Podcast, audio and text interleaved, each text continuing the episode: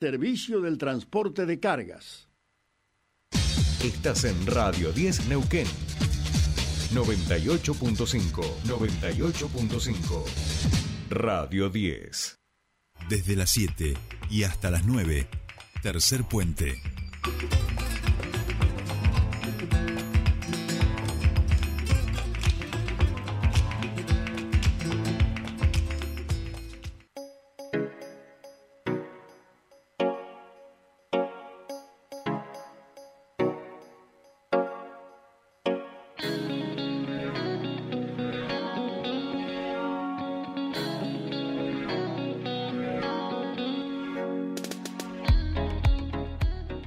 Bien, seguimos aquí en Tercer Puente. Comienza nuestro espacio de entrevistas y estamos en comunicación con la abogada previsional eh, Florencia Marcanian y queremos hablar con ella a propósito de la nueva moratoria previsional, de cuál va a ser el impacto en el Estado eh, y de qué es lo que gasta el Estado y entender un poquito más porque siempre con este tipo de normativas eh, quedan muchas dudas, mucho más cuando son prenda de disputa política. Florencia, muy buenos días. Te saluda Jordi Aguiar desde Neuquén. Bienvenida a Tercer Puente.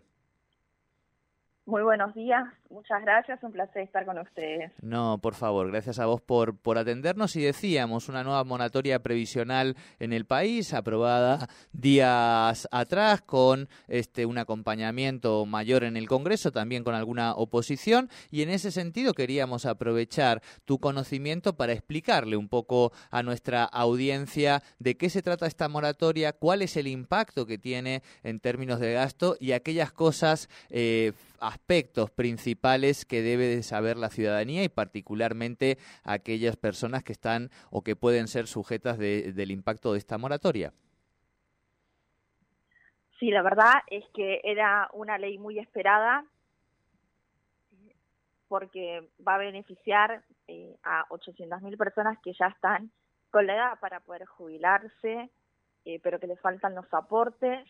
Y también se van a agregar eh, a esta moratoria a aquellos trabajadores que les falten hasta 10 años para cumplir la edad jubilatoria, es decir, mujeres desde los 50 y hombres desde los 55, que van a poder em, comenzar a comprar los aportes, porque se trata de aquellas personas que saben que cuando lleguen a la edad jubilatoria no van a tener los años de aportes, entonces van a poder ir comprándolos con anticipación. Es una manera de bueno, de, ver que a uno le va a faltar y poder llegar al momento de la jubilación con, con todas las posibilidades, ¿verdad? Claro, esto se hace además, es una práctica de otros países también, ¿no? Claro, y en Argentina, eh, bueno, las moratorias han sido necesarias, si bien han surgido como de una manera asistencial, ¿verdad?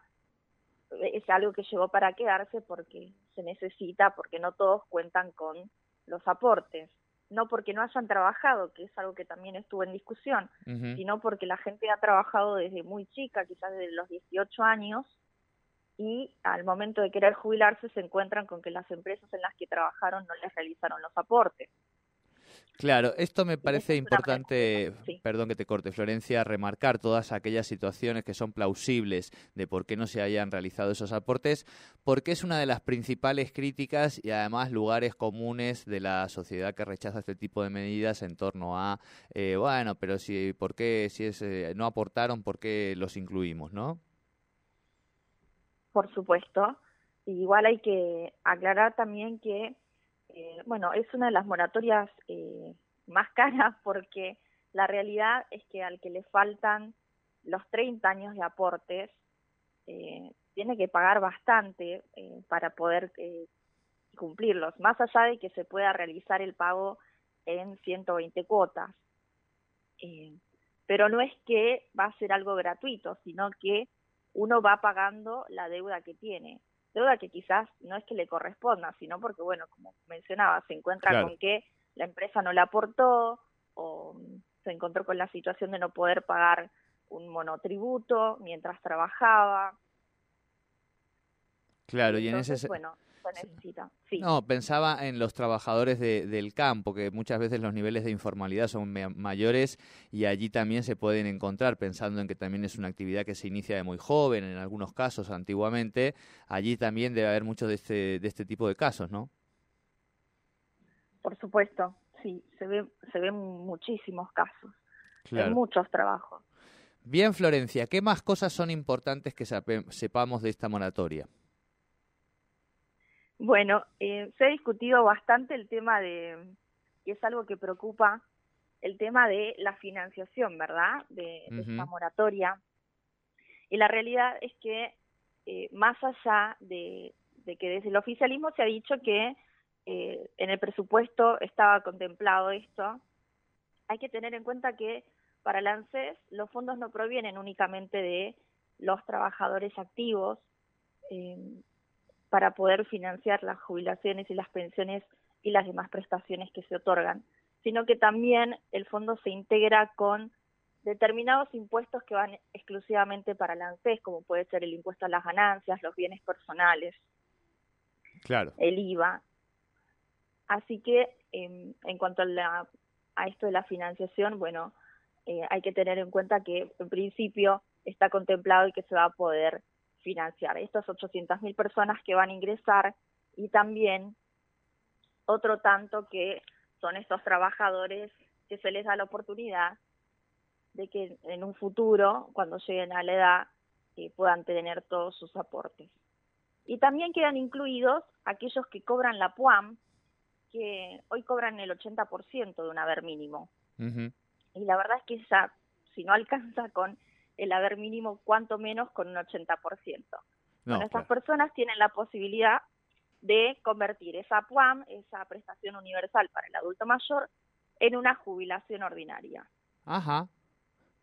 Y lo que tiene de bueno esto es que eh, cuando a uno le otorgan esta, eh, la prestación para el adulto mayor, no le reconocen los años de aporte. Es algo que no se tiene en cuenta.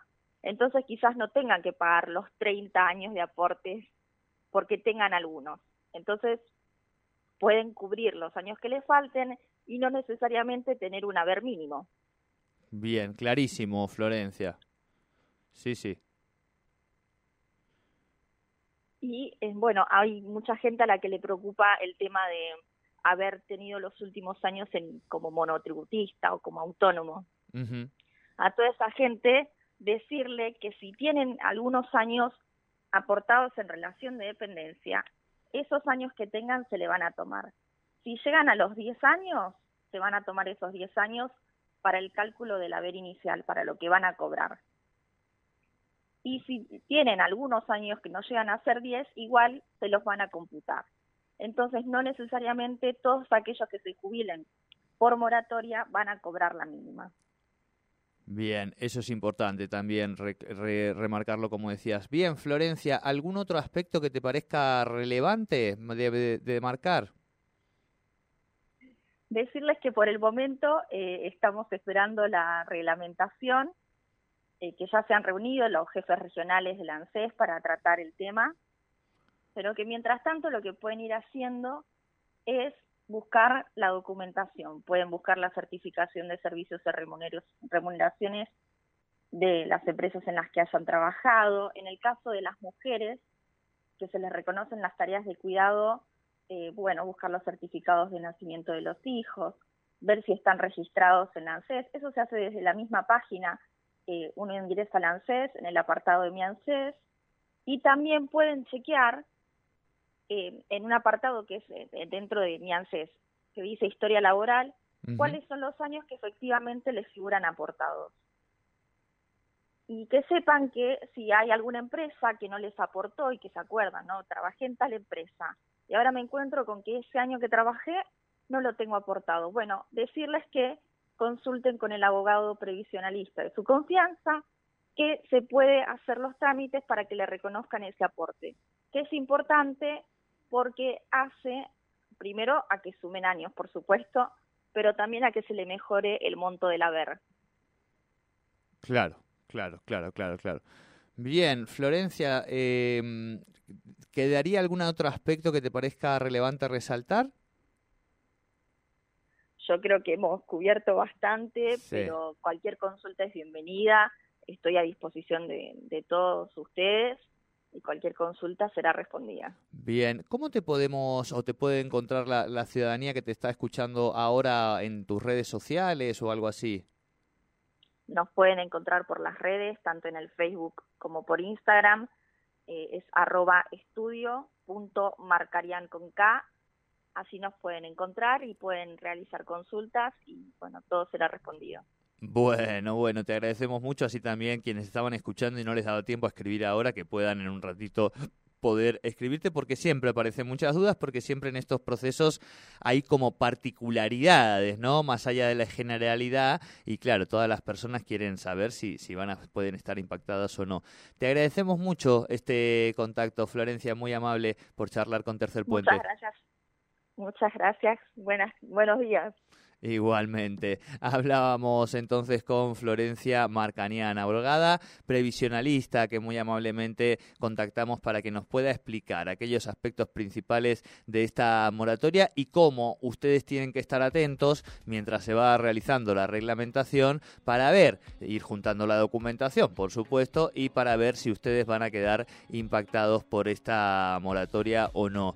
Patito, tenemos dos minutos de música, puede ser. Tenemos. Ah, tenés un te debo. Bueno, bueno, no, si te debo, te debo.